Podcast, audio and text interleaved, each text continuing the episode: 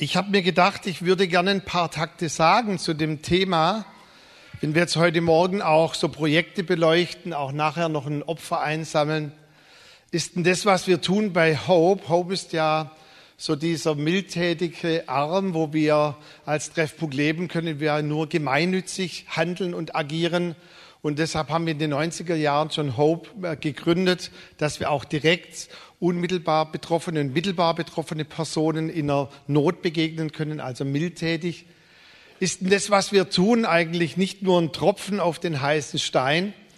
Also können wir überhaupt einen Unterschied machen durch das Geld, was wir bei Hope investieren in Projekte? Und ich hoffe, dass ihr am Ende von meiner kurzen Predigt, von dem kurzen Impuls, dass ihr zustimmen werdet, dass eben Hope kein Tropfen auf den heißen Stein ist, sondern dass es wirklich einen Unterschied ausmachen kann, dass es eine wirkliche Perspektive bringt in das Leben von Menschen hinein. Ich kenne Bob schon seit über 23 Jahren, als ich noch ein ganz junger Pastor war. Und jetzt könnt ihr euch ausrechnen, wie alt er dann schon sein muss, äh, wenn ich ihn schon 23 Jahre kenne. Und ich durfte von ihm sehr viele Dinge lernen. Und weil wir auch sehr viel unterwegs waren gemeinsam. Und bevor ich uns drei Dinge mitgeben möchte, die ich lernen durfte, die wir vielleicht auch lernen dürfen, ähm, etwas außerhalb von dem, was ich lernen durfte, was mich zuallererst fasziniert hat, war sein Humor. Sein englischer, britischer, black, schwarzer Humor. Als wir auf der ersten Reise gemeinsam waren, da haben wir noch den Martin Röckle mitgenommen. Da waren wir in der Ukraine, in Kiew. Und wir drei Männer waren dann zusammen in einem Zimmer untergebracht. Das war schon eine Herausforderung in sich. Und mitten in der Nacht hatte der Martin Röckle eine Erscheinung und er saß dann auf dem Bett und hat gesagt, der Wolf, der Wolf. Und dann haben wir so gedacht, ähm, wie der Wolf, der Wolf. Und wir kommen so mitten aus dem Schlaf hervor und Bob fragt, so typisch englisch, Martin, bist du dir sicher, dass es ein Wolf ist? Ich denke, ein Fuchs. Und der Martin, der Wolf, der Wolf. Und der Bob, der Fuchs, der Fuchs. Und ich habe gedacht, wenn mitten in der Nacht der Humor so wirkt, dann muss das nicht aufgesetzt sein. Ich möchte zumindest ein bisschen von diesem Humor abbekommen. Nun, als wir dort in der Ukraine waren, das war meine erste Reise, da haben wir an der Bibelschule unterrichtet und ich wollte immer mal in das Land meines Vaters. Er ist da in der Ukraine geboren. Und als wir dann dort waren, dann habe ich mich gut vorbereitet. Ich habe all meine Unterlagen mitgenommen und der Unterricht war teilweise auch auf Englisch. Das war eine riesige Herausforderung. So, das ging alles gut, bis es dann zum Römerbrief kam, das auf Englisch der unterschiedliche Gerechtigkeit und Rechtfertigung. Puh, und ich habe ziemlich geschwitzt und äh, aber es ging gut. Aber ich habe Bob beobachtet, er hatte im Englischen weniger Probleme als ich. Ähm, aber was mich fasziniert hat, als wir dann dort in der Ukraine waren, das ist der Punkt Nummer eins, vergesst nicht die Armen und die Benachteiligten in dieser Welt. Während ich so als junger Pastor alle Unterlagen dabei hatte und gedacht habe, Mensch, ich muss auf der Bibelschule gut unterrichten und ich muss die irgendwie befähigen im Wort Gottes, hat der Bob jede freie Minute benutzt, um auch nachzufragen, ob es Arme oder Benachteiligte gibt in dieser Stadt oder ob sie als Bibelschule, als Werk irgendetwas tun und investieren, um auch den Nöten hier in dieser Stadt zu begegnen. Und es war damals so, wenn du in Kiew in, in der City warst, da dachtest du, du bist irgendwo in Paris, also mitten in der City, wo die neureichen Personen waren, da hast du keinen Unterschied gemerkt. Aber wenn du nur ein bisschen rausgekommen bist auf das Ländliche, da waren Leute äh, untergebracht in, in erbärmlichsten Zuständen. Wir waren mitten im Winter dort. Und äh, wir konnten es kaum glauben, dass sie ohne Heizung, manchmal ohne fließendes Wasser dort leben konnten. Und Bob hat immer nachgefragt, wo gibt es Arme, wo können wir auch etwas investieren in das Leben von Menschen. Er hatte also nicht nur gute Unterlagen dabei, sondern was mich fasziniert hat, er hatte auch Geld dabei, Spendengeld, das er investieren wollte. Und wir hatten damals ein Vatershaus, ein Haus für benachteiligte Kinder, auch für Kinder, die elternlos waren oder abgegeben wurden in diesem Haus. Dort hat er dann Geld auch investiert und hineingebracht. Vergesst nicht die Armen und die Benachteiligten in dieser Welt. Als Paulus seinen Dienst starten wollte, und ihr wisst ja, Paulus, der ehemalige Verfolger der Gemeinde, als er dann quasi diese Anerkennung wollte von Johannes, von Petrus und von Jakobus und quasi diesen Stempel, das ist ein guter Mann, das ist ein Apostel, dem können wir vertrauen. Da lesen wir einen sehr interessanten Vers in Galater 2, Vers 10. Dort beschließen diese drei Kirchenväter, dass sie Paulus keine Vorgaben machen wollten, keine Reglementierungen, wie er nun seinen Dienst zu leben hat. Das finde ich sehr bemerkenswert, dass sie Paulus völlig vertrauen und sagen, Paulus, wir anerkennen, dass die Kraft und die Salbung Gottes auf dir ist. Mach jetzt deinen Dienst. Nur eine Sache verlangen wir von dir, Paulus dass du immer auch der Armen gedenkst und der Bedürftigen. Paulus, dort, wo du unterwegs bist, dort, wo dein Dienst dich hintragen wird, sei es nach Rom, sei es im Römischen Reich, in andere Städte, nach Griechenland, in die Türkei hinein. Paulus, dort überall gedenke auch, dass es arme Menschen gibt und dein Dienst soll nicht nur das Evangelium verkündigen in Worten, sondern achte darauf, dass du immer wieder auch eine Perspektive hast, benachteiligten Menschen zu helfen. Allein, dass ich an die Armen denken müsste, schreibt er, das haben mir die Brüder aufgetragen in Jerusalem. Und dann schreibt Paulus, das habe ich mich bemüht zu tun, bis heute immer diese Perspektive zu haben. Vergesst nicht die Armen und die Benachteiligten in dieser Welt. Und ich kann sagen, künftig, wenn ich irgendwelche Reisen machen durfte, ich garantiere euch, ich hatte immer ein paar Spenden gesammelt oder hatte Geld dabei, auch privat, um vor Ort, sei es in Afrika, sei es in anderen Ländern, in Russland, wo ich war, immer auch diese Perspektive zu haben. Ich habe nicht nur eine Bibel dabei, ich habe nicht nur tolle Unterlagen dabei, sondern wir haben auch hier bei Treffpunkt Leben immer wieder Geld gesammelt, dass wir vor Ort wirklich bedürftigen Menschen helfen durften. Und ich möchte wirklich auch mich ganz, ganz herzlich bedanken. Bob und Elisabeth, Sie haben ja Hope über Jahre hinweg hier mit einem tollen Team geprägt. Der Hans-Dieter Allgeier hat jetzt die Leitung übernommen. Und ich bin so dankbar, dass wir hier ein Team haben, dass wir eine Arbeit haben, die diese Perspektive hat, dass die Armen und die Benachteiligten in dieser Welt nicht vergessen werden und dass sie wirklich auch Verantwortung übernehmen. Und ich bin da so, so stolz auch über, über das, was sie tun und dass sie hier auch einen Grund Wert in unsere Gemeinde verankert haben. Und ich möchte auch uns immer wieder daran erinnern, lasst uns die Armen und die Benachteiligten in dieser Welt nicht vergessen. Ich denke, die meisten von euch, ihr kennt Rick Warren, ist ein Pastor in der USA und er hat ja eigentlich wollte er das gar nicht. Er hat ein Buch geschrieben für die Gemeinde Leben mit Vision.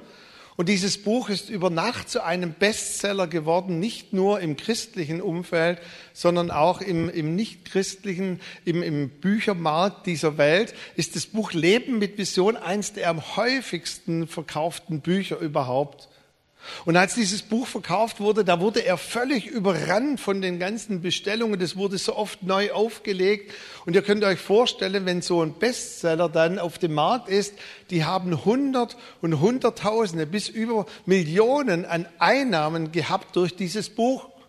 Und dann haben sie Rick Warren gefragt, ja, was machst du jetzt? Du bist es ja gar nicht gewohnt, so viel Geld zu haben. Er sagte, ich habe eigentlich nur ein Buch geschrieben für die Gemeinde und jetzt boomt es völlig durch die Decke und da kommt so viel Geld herein. Ich muss zuerst mal nachdenken, was ich mit dem Geld mache.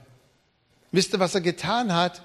Er hat zuerst mal sich klar gemacht, dass er sehr privilegiert lebt in den USA. Diese Gemeinde in Saddleback, unweit weg von Silicon Valley. Er hat dort eine Gemeinde und in Amerika ist es so, du wirst nach der Größe der Gemeinde bezahlt und der Durchschnitt, das Durchschnittseinkommen der Gemeinde, so wird der Gehalt des Pastors festgelegt und er sagt, ich habe Glück, in meiner Gegend sind lauter gut situierte Leute. Er sagt, mir ging es eigentlich als Pastor gut. Und dann hat er eine Entscheidung getroffen und die Gemeinde musste mehrmals hinhören und hat nachgefragt, Rick, haben wir dich richtig verstanden? Er sagte, ich werde nicht zehn Prozent spenden von den zusätzlichen Einnahmen, sondern ich werde 90 Prozent spenden und ich werde nur zehn Prozent für mich behalten. Und sie haben nachgefragt, Rick, Rick, nochmal, äh, steht doch der Zehnte in der Bibel.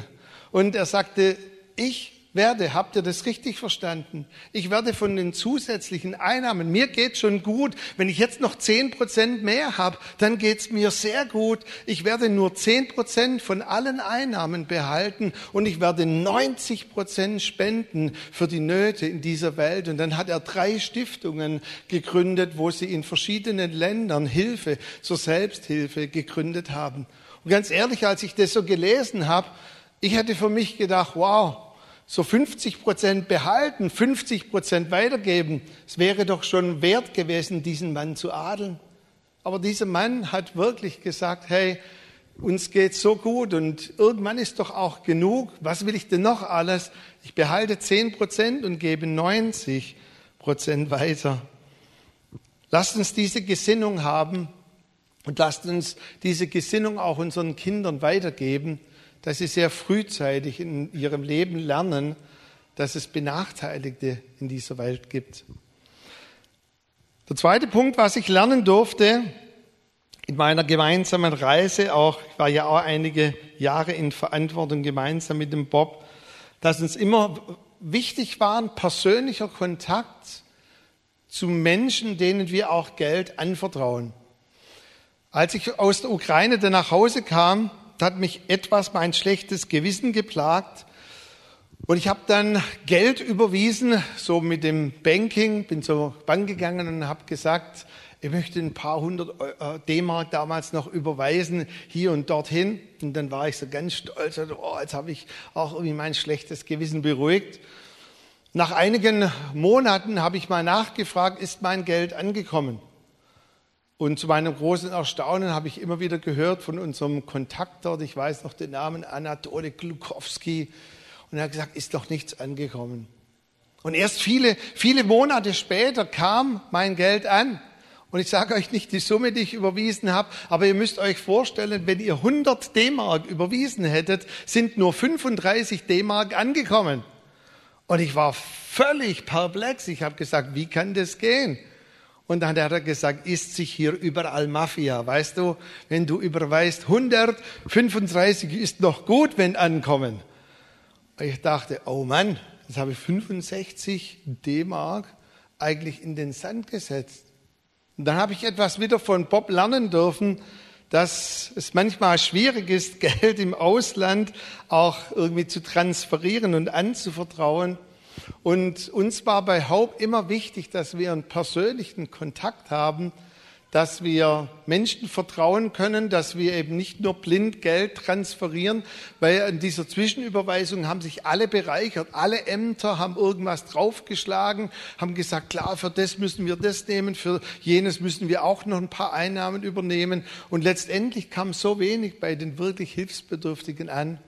Und uns war immer ein persönlicher Kontakt wichtig, auch eine Verbindung, die Gott initiiert hatte. Und wisst ihr, diese Not in dieser Welt, die kann uns ja echt auch erschlagen. Wenn wir mal ein bisschen so mit einem offenen Blick durch die Welt gehen, dann sehen wir so viel an Not. Herr, wohin sollen wir denn überall geben? Bei Paulus war die Aufforderung, Paulus, du sollst dort investieren, wo deine persönlichen Kontakte dich mit Menschen verknüpfen und wir sehen das bei allen Geldsammlungen später. Er hatte immer Personen, denen er vertrauen konnte, wo er wusste, dort sind Menschen vor Ort, denen er wirklich auch Geld anvertrauen konnte und dass er auch sicherstellen konnte, dass das Geld wirklich bei den Bedürftigen ankommt. Und es war mir damals schon ein Schmerz, dass von hochgerechnet 100 eigentlich nur 35 Prozent ankommen. Und ich habe den Einblick auch in andere Missionswerke und Gesellschaften. Bei Hope kann ich euch wirklich vergewissern, die sogenannten Verwaltungskosten sind so niedrig, eigentlich unvergleichlich niedrig, weil auch so viel ehrenamtlich geschieht von den tollen Mitarbeitern, dass das Geld in großem Umfang direkt bei den Bedürftigen ankommt weil wir auch hier einen Grundwert haben. Das Geld muss zu den Menschen, die es brauchen. Und der dritte und letzte Punkt ist Nachhaltigkeit und auch was wir gerade schon von Rebecca ein paar Mal gehört haben, wo natürlich ihr Herz als Lehrerin schlägt, ist, dass wir Ausbildung ermöglichen. Wer von euch kennt diesen Eintopf Borsch? Oder Bosch. Borsch geschrieben, Bosch. Ich habe vorhin noch die Mama von Peter Stadt, die Luba, die kennt auch Borsch vom Hintergrund. Mein Papa, äh, Ukraine geboren, hat mir immer erzählt, wenn du dann mal in der Ukraine bist, musst du Borsch essen. Ah, ich habe mich so gesehen, der erste Borsch, mh, hm, das hat mein Papa immer gegessen. Bob, das Problem war, es gab halt jeden Tag Borsch. Und der wurde immer wässriger. Wahrscheinlich ging am Schluss irgendwie die Zutaten aus. Und als wir dann mit den Bibelschülern so diskutiert haben, dann habe ich gefragt, ich versuche zumindest gesund zu leben, ähm, habe gesagt, wie ist denn das bei euch so mit Salat und anderem Gemüse? Dann haben die gesagt, haben wir nicht. Ich sagte, wie haben wir nicht? Ähm, ich sag, ja, so schwer ranzukommen und so. Und als wir so hinterm Haus waren, das war ein riesiges Gelände, da war ein riesiger Garten. Und ich habe dann einfach so eine Eigenschaft von mir ich stelle immer dumme Fragen. Ich habe die Bibelschüler dann gefragt, warum kultiviert ihr diesen Garten nicht? Da könnten wir doch anpflanzen. Also mein Vater hat zu Hause einen Garten, mein Bruder hat einen Garten, meine Schwester hat einen Garten. Die, die pflanzen alle ihren Salat, Tomaten, alles selber an. Seht ihr, dieses Land geprägt auch lange vom, vom Sowjetsozialismus. ihnen wurde ja immer alles weggenommen. Die, die hatten nie das Gefühl, dass ihnen etwas selbst gehören ko konnte. Die haben gesagt, wie, wir können auf diesem Land hier anpflanzen. Ich habe gesagt, das gehört jetzt euch, wie ich es verstanden habe. Die Spendengelder wurden investiert, um euch dieses Land zu kaufen. Ihr könnt auf eurem Land, hey, mein Daddy hat gesagt, das fruchtbarste Land ist überhaupt in der Ukraine. Das ist die Kornkammer Nachbarn Russlands gewesen. Dort ist fruchtbares Land. Und was für mich eigentlich ganz normal war, hey, investiert doch ein paar Euro, ein paar D-Mark in Samen, ein paar Rubel und dann pflanzt an und dann habt ihr Salat, war für die eine völlig neue Offenbarung. Auch weil sie über Jahrhunderte hinweg ist dieses Volk immer wieder beraubt worden. Und das hat vielleicht ein bisschen hart geklungen, aber es war schon immer auch ein Grundwert von uns. Wir haben gesagt, wir kaufen euch keinen Salat, sondern wir geben euch Samen, um Salat anzupflanzen. Und drei Jahre später durfte ich mal wieder dort sein. Da habe ich dann ein alkoholfreies Bier abends bekommen mit Salat aus dem eigen angepflanzten Garten. Und uns ist es ein hoher, hoher Wert, dass wir bei Hope nicht nur irgendwie Geld irgendwo reinpumpen, sondern dass eine Nachhaltigkeit da ist. Also man kann auch sagen, Hilfe zur Selbsthilfe und Ausbildung ist ein Schlüssel für die Leute, wenn wir Ausbildung ermöglichen. In Lukas 4, Kapitel 18, äh, Lukas 4, Vers 18 und 19, dort ist da diese bekannte Stelle, wo Jesus sagt, der Geist des Herrn ist auf mir, den Armen gute Nachricht zu verkündigen. Und dieser Teil schließt ab mit einer ganz entscheidenden Aussage, Zerschlagenen oder Geschlagene in Freiheit zu entlassen. Weißt du, eine Person ist wirklich nur dann frei, wenn sie auch ihre Würde zurückbekommt. Und ich glaube, ein Teil von Würde und von Freiheit ist auch, dass die Personen befähigt werden, durch Hilfe ihr Leben eigenbestimmt zu leben und ihr Leben in die Hand zu nehmen.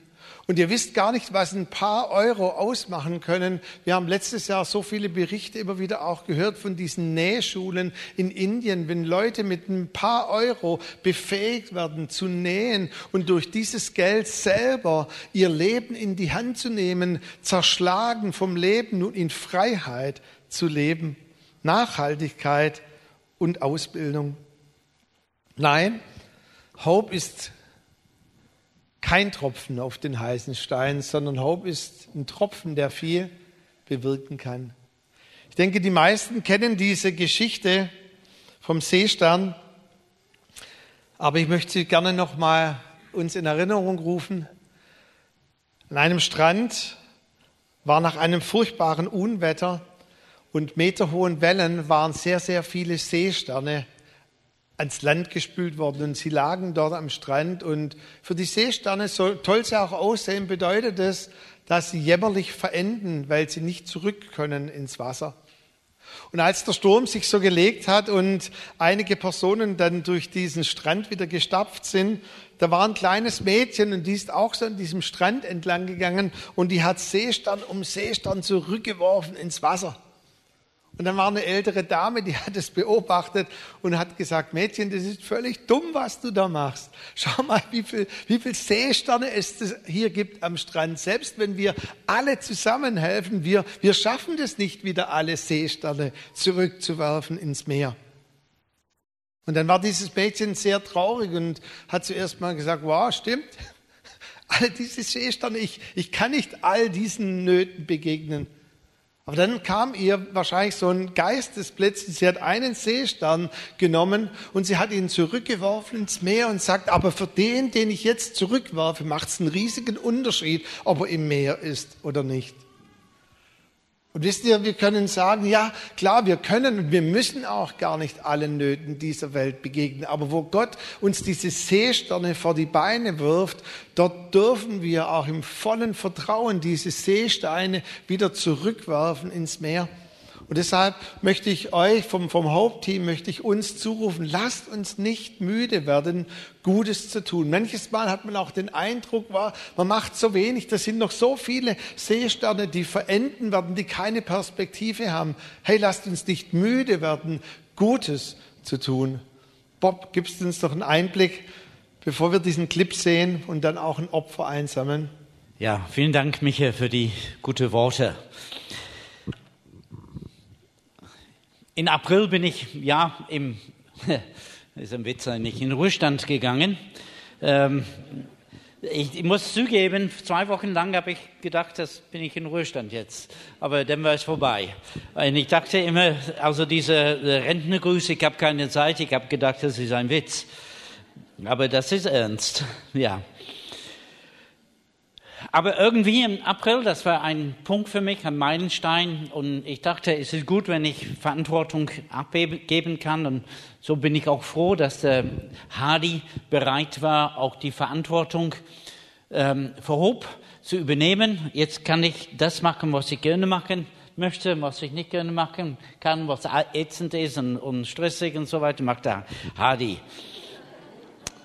bin nach wie vor also sehr aktiv und viel unterwegs, noch, eigentlich noch mehr als äh, früher. Ich möchte aber diese Gelegenheit geben, um Danke zu sagen für, an euch, dass ihr mich so großartig in die zehn Jahre, die ich bei Hope war, also Hope geleitet hat, denn unterstützt hat. Das war ganz wunderbar. Und auch was die Spenden betreffen. Ich glaube, als wir Hope das erste Jahr dann übernommen hat, wir haben ein Spendenaufkommen für etwa 8000 Euro. Und im letzten Jahr, wir haben die 300.000 Euro Schallmauer durchbrochen. Und das ist eine ganz große Sache. Und ich nehme an, dass dieses Jahr werden wir äh, das noch etwas äh, anheben können. Ich möchte mich auch ganz besonders bedanken bei Gemeindeleitung, ähm, auch die äh, ihr mich und uns mit offenen Armen immer wieder empfangen haben mit dieser ähm, Anliegen. Auch Elisabeth mit ihr Gewürztisch, was zugedeckt ist, weil ihr sollt nicht genau gucken, was da drin ist, ist alles geheim. Ähm, aber ich kann euch sagen, sie hat etwa sechs bis 700 Gläser Marmelade jetzt in, über Sommer und im Herbst denn äh, äh, gekocht und gefüllt, dass sie euch die anbieten äh, können. Wir machen das nicht nur, weil wir euch überzeugen wollen von der Wichtigkeit von Marmelade oder von asiatischen Gewürze oder Tee oder was, aber äh, ihr erinnert euch hoffentlich an uns, wenn ihr denn euer Brot streicht oder euer Tee trinkt. Ähm, aber es ist auch eine andere Bedeutung, wenn man denkt, wenn man vielleicht zwei Gläser Marmelade kauft, dann können wir ein paar Schuhe für ein Kind in Nepal kaufen oder irgendetwas anderes. Das wenige Geld, was wir ausgeben, kann große Dinge äh, bewegen in in Asien. Ich möchte auch ganz besonders äh, auch an dieser Stelle den Christel herzlich bedanken für ihre äh, ganze Einsatz. Also was wären wir ohne dich? Vielen Dank auch für die anderen Leute im Team, die mitgearbeitet haben. Ich darf keinen Namen mehr erwähnen, sonst vergesse ich jemand und dann, ja, das ist nicht so gut. Aber es viele Leute helfen mit und es dürfen auch noch mehr Leute hinzukommen. Wir wollen in wenigen Minuten auch ein Opfer sammeln für Hope. Und äh, ich dachte an eine Anekdote, was ich vor längerer Zeit gehört habe in der D-Mark-Zeit. Und äh, wahrscheinlich war es auch in der Zeit, dass es noch keine Geldkarten, Kreditkarten gab. Es ging um einen Familienvater, der sehr, sehr organisiert äh, war, Organis Organisation. Der Michael ist auch sehr organisiert. Als wir in der Ukraine waren, wir saßen in einer Versammlung und es sollte dann losgehen. Wir haben dann alles aufgeteilt und was alles passiert und so. Wir haben keinen Zettel, aber im Kopf hatte ein Zettel dreieinhalb Minuten für dies und vier Minuten für das und so weiter. Gerade vor dem Anfang, dann kam der Leiter dort und sagte, we will do it like this. Und hat einen ganz neuen Plan aufgestellt. Der Michael sollte die Kinder dann eine Geschichte erzählen. Ja. Gerade hat er sich von seiner, seiner Panik dann beruhigt, dann kam der Pastor wieder und sagte, machen, we'll do it like this. Und hat einen neuen neue Plan. Also muss man immer wieder den äh, spontan ähm, und einfach entspannt werden. Aber dieser Mann, von dem ich äh, spreche, der war nicht immer so spontan und nicht immer ähm, so gelassen, sehr organisiert, hat sich immer geärgert in der Gemeinde, wenn es heißt, wir sammeln jetzt ein Opfer, dass manche Leute erst, wenn den Opfer Kasten auf den Korb dann auf den Schoß war, dann suchten sie nach ihr Portemonnaie. Und er war so organisiert, dass morgens hat er immer dann alles sortiert. In der rechten Tasche, das kam immer das Geld für den, für den Opfer im Gottesdienst. Und an einem bestimmten Tag hat zu seiner Frau gesagt, also nach dem Gottesdienst, wir gehen essen. Die Kinder, ja, das, das, also, als wäre eine tolle Zeit, einen schönen Sonntag. Kommt zum Gottesdienst oder vorher ging hat da alles dann aufgeteilt. Zehn Mark hat er genommen, eine rechte Tasche für die Gemeinde. Ich weiß nicht, was das Essen gekostet hat damals, aber 50 Euro, 50 Mark für die, kind, für die Familie in der rechten Tasche. Dann kommt zum Opfer und äh, wie immer, also in seinen Gang kam der äh, Eimer fürs Opfer. Die ersten Leute, sie mussten suchen ihr Geld. Oh Mann, ja. Und ähm, er machte das immer so, wenn zwei Stühlen weiter das Opferkasten war, dann hat er immer sein Geld rausgenommen, also immer zur rechten Zeit. Das Opfer, Opfereimer kam aber durch, es war der dritte Stuhl vor ihm und dann jemand haut ihm auf der Schulter und sagt, hey, sag mal, ist alles klar für Mittwoch? Ich sage, Mittwoch, was ist Mittwoch? Mittwoch. Ah ja, wir gehen Squash spielen. Unterdessen war der Eimer schon fast an ihm vorbei. Er steckte seine Hand in der linken Tasche und tat das Geld in der, in der äh, Eimer und ist vorbeigegangen und dann hat er erkannt, was er gemacht hat. Hat das Geld für das Essen hat er da reingesteckt. Denkt dran, also in der Zeit keine Kreditkarte, keine Geldkarte, also der Familie konnte nicht essen gehen. Wie würde das seine Frau erklären? Wie würde das seine, seine Kinder erklären, die wissen, so organisiert ist er? Hat sich, hat von Predigten alles nicht mehr äh, gehört, hat nur irgendeine Ausrede versucht auszudenken. Ein Gottesdienst geht zu Ende und dann kommt ein Mann, ein Freund auf die Familie zu und sagt, sag mal, wir wollten euch schon immer einladen. Ist es zu spontan, wenn wir euch jetzt einladen? Könnt ihr zu uns kommen zum Mittagessen? Ach, wir würden gerne kommen. Wisst ihr, die Bibel sagt uns in Sprüche 19, Vers 17, wenn wir den Armen geben, oder wer den Armen gibt, gibt den Herrn ein Darlehen und er wird es reichlich wieder erstatten. Und alles, was wir geben den Herrn, das ist nicht unbemerkt. Ich habe auch gestern Abend, wir gucken das immer, also, ähm, also Bildzeitung, ein Herz für Kinder. Sie machen immer eine Vorbereitung auf den Hauptgottesdienst am Samstagabend.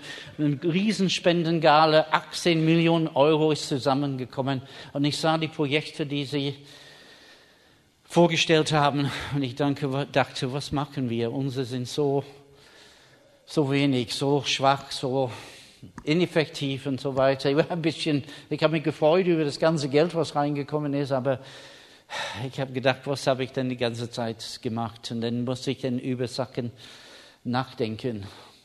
Es ist tatsächlich so, es sind nur wenige Seesterne, was wir denn reingeworfen reinwerfen könnten. Aber für diese zehn Seesterne hat es einen riesen Unterschied gemacht. Wir haben 2011, 2012, wir haben Wasserprojekte in Kenia gemacht. Diese Wasserprojekte, sie funktionieren immer noch. Die reichen nicht ganz aus für das ganze Jahr, aber sie verhindern, dass Menschen sterben, dass sie an Hungertod sterben. Wir haben Menschenleben gerettet durch Gottes Gnade und seine Hilfe. und so weiter. Aber sie sind nachhaltig. Wir lassen Kinder in die Schule gehen. Sie bekommen eine Schulausbildung. Langsam würden diese Kinder, die, die wir unterstützt haben, 2008, 2009, 2010, die würden jetzt langsam aus der Schule kommen. Und sie haben eine Zukunft als Erwachsene. Das hat einen Unterschied in ihrem Leben gemacht. Und deswegen sage ich ganz, ganz herzlichen Dank. Wir erleben immer wieder, dass Gott seine Hand über uns hält.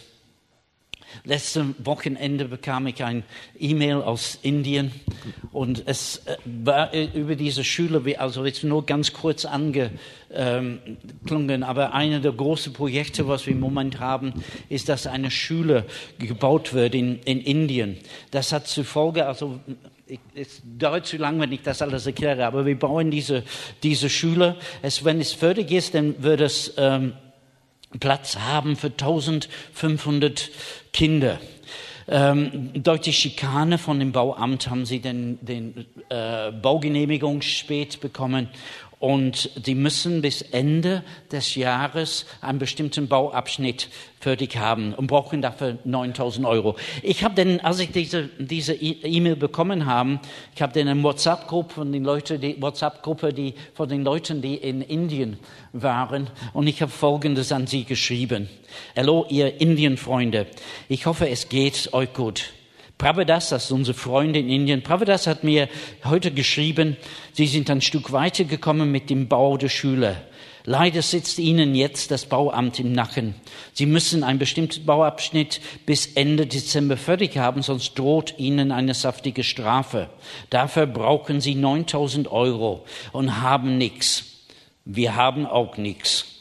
Jetzt möchte ich euch bitten, dass ihr betet. Ich glaube, Gott tut in den nächsten zehn Tagen ein Wunder. Nächstes Wochenende gibt äh, bei dem Musical, das ist in der Philadelphia Gemeinde in Fedelbach, wo ich früher war, ähm, also wird das Opfer, es gibt ein Musical und das Opfer oder Kollekte bei diesem Musical, das ist gestern und heute findet statt, ähm, wird nach Chilliclu gehen für die Schule. Erfahrungsgemäß kommt wahrscheinlich gut 1000 Euro zusammen. Wir können beten, dass es etwas mehr wird und von hier und dort auch noch etwas kommt. Okay? Betet ihr, dann können wir Wunder erleben. Es kommt gleich auch ein Bild mit dem Baufortschritten, denn, liebe Grüße Bob, ich habe dir ein Bild geschickt, das war um 17 Uhr 23. Um 19.31 Uhr habe ich nochmal ein WhatsApp geschickt. Habt ihr schon gebetet? Dann fang jetzt an zu danken. Ein Freund von uns hat gerade 8000 Euro überwiesen. Ist Gott nicht gut? Gott ist gut. Gott ist gut. Ich, komm, ich, komm, ich verspreche, ich komme gleich zum Schluss, aber das Herz ist so voll. An dem Sonntag äh, habe ich äh, vor einigen Wochen habe ich erzählt von ähm, unserer Reise nach Indien. Ich habe besonders von den Problemen mit dem Visa. Die Hanne war eine, die, äh, die ein Problem gehabt hat. Und Micha hat darüber gesprochen über den Latte äh, heben und äh, von den Problemen, was es in unserem Kopf gibt. Und am, am Schluss hat er dann aufgerufen, dass wir ähm, also dass, dass irgendwas festmachen mit Gott, dass wir legen unsere Latte dann höher an. Und äh, ich habe dann darauf reagiert und ich sah diese Kinder in Indien, die nicht in die Schule gehen und ich habe für sie gebetet und ich habe gesagt, Gott, wir haben Patenkinder. Wir haben in Indien seit eh und je 33 Patenkinder. Wir kriegen zwei noch dazu, denn zwei Paten, dann fallen weg. Und es war, es war 33 ist dann so ein magischer äh, Zahl. Wir kommen nicht drüber weg. Und ich habe gesagt, Herr, wenigstens bis Weihnachten. Ich bitte dich um 50 50, ähm, dass wir 50 Patenschaften für Kinder haben. Bin dann am Abend in einen anderen Gottesdienst, ein ganz kleiner Gottesdienst, vielleicht 15 Leute waren dort. Ich habe nochmal so Berichte über Indien gegeben und dann anschließend, da kam eine ältere Frau auf mich zu. Ich weiß nicht, wovon sie lebt. Entweder hat sie eine sehr geringe Rente oder sie lebt von Hartz IV. Ich weiß nicht. Aber sie kam zu mir und sie hat gesagt, Bob, ich möchte deine Arbeit unterstützen. Und sie hat mich 10 Euro gegeben. Und das hat mich so gepackt. Ich nahm ihr Hand mit den zehn Euro, schloss das ein Und ich habe dann mit ihr gebetet und ich habe gesagt, Herr Jesus, ich bitte dich, dass du dieses Geld vermehrt. Und da ist irgendetwas in meinem Herzen gekommen. Als wir nach Hause kamen, ich habe dann Elisabeth gesagt, ich soll den Briefkasten aufschließen. Da ist bestimmt irgendwas drin. Da war, es war ganz voll mit Reklame. Aber an dem nächsten Tag ich bekam eine Nachricht, dass irgendwie ein Unternehmer hat von unserer Arbeit gehört und der hat gesagt, er übernimmt die Kosten für 15 Kinder. Wir haben auch den Versprechungen für zwei andere Kinder. Das heißt, schon am nächsten Tag haben wir den Patenschaften für 50 Kinder in Indien. Und ich habe den gefragt, ob ich ihn besuchen kann, um vorzustellen unser Schulprojekt. Er hat gesagt, man braucht ihn nicht besuchen. Äh, er ist bereit, 90.000 Euro zu spenden. Das ist noch, er hat sich noch nicht in Erfüllung gegangen. Das müssen wir dann beten, dass das freigesetzt wird. Und er hat auch keine 500 Euro überwiesen für Patenkinder sondern 750. Und er hat sich verpflichtet, jetzt jeden Monat 750 Euro zu überweisen. Egal was wir tun, nach unseren, unseren Möglichkeiten. Wenn wir den Armen geben, dann geben wir den Herrn ein Darlehen. Auf der Bank kriegt man keinen Zinsen heute, aber der Herr zahlt zurück großzügig, in großzügiger Art und Weise. Ich möchte nur kurz sagen, wir haben so viele Projekte, was wir gerne machen würden, was wir gerne anpacken würden. Und ich möchte beten jetzt, dass das, was wir würden jetzt einen Clip sehen und den Opfer einsammeln und das, was auch immer einkommt beim Opfer, dass Gott das vermehren wird, wie diese 10 Euro von dieser äh, etwas ärmere Frau. Gott sieht unser Herz an und das ist das Wichtigste. Und ich möchte euch bitten, dass heute Morgen, dass ihr vielleicht in linken Tasche den greift und überlasst das andere, was ihr vorgehabt habt, den Herrn und ihr werdet staunen, was Gott tut. Vater, wir danken dir für die Großzügigkeit unserer Freunde und die Menschen in Deutschland, die Leute von Treffpunkt Leben. Wir danken dir für all das Gute, was fließt aus diesem Land. In der Geschichte ist so viel Unheil äh, aus dem Land gekommen, aber ich danke dir in der letzten Zeit das Segen um Segen um Segen. Und das geht nicht ungemerkt bei dir dir, Herr Jesus. Und ich bitte dich, zahl jetzt auch reichlich zurück, auch die Bedürfnisse der Gemeinde, aber auch die Einzelnen und auch, was auch immer einkommt. Heute Morgen, ich möchte dich bitten, dass du das reichlich vermehrst dass du das reichlich vermehrst, dass auch die Danksagung der Heiligen, die Danksagung der Menschen in den ärmeren Ländern, die davon profitieren, dass ihr Danksagung auch vermehrt werden dir gegenüber. Danke, Herr, dass wir wissen, alles kommt von dir. Wir preisen dich und wir geben dir Ehre. Amen.